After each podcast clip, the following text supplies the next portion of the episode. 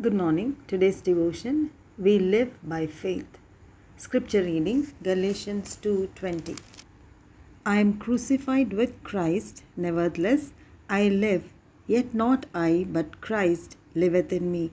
And the life which I now live in the flesh, I live by the faith of the Son of God, who loved me and gave himself for me. Paul writes to Galatians about the new life in Jesus Christ.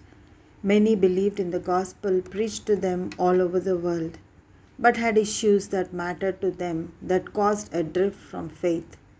Paul had to address the issue and sort things out for them. He first confirms his faith. He lives by faith of the Son of God who loved him and gave himself for him.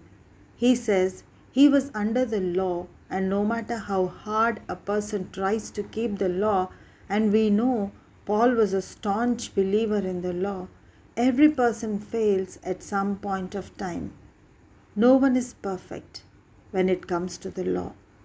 Man finds many ways out of his failures to try to please himself that it is okay if you miss something, you can make up with it some other way.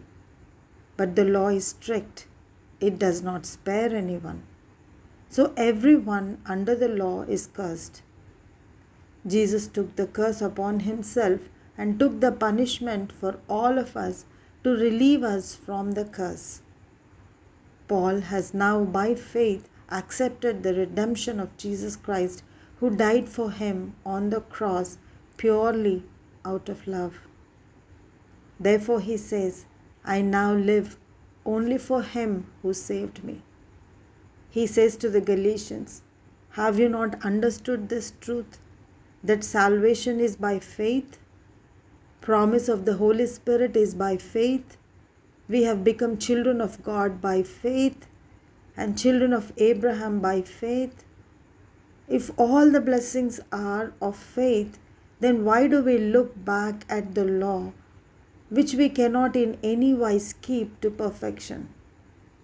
The law was not ruled out, but was fulfilled in Jesus Christ. Now, the law does not exist anymore.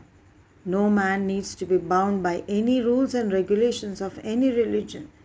We have been liberated by the death of the Son of God. This is so important for every person to understand, so we will no longer be under any kind of bondage. Jesus Christ stood in our place to do all that man is expected to do. Fast for 40 days, he has done it.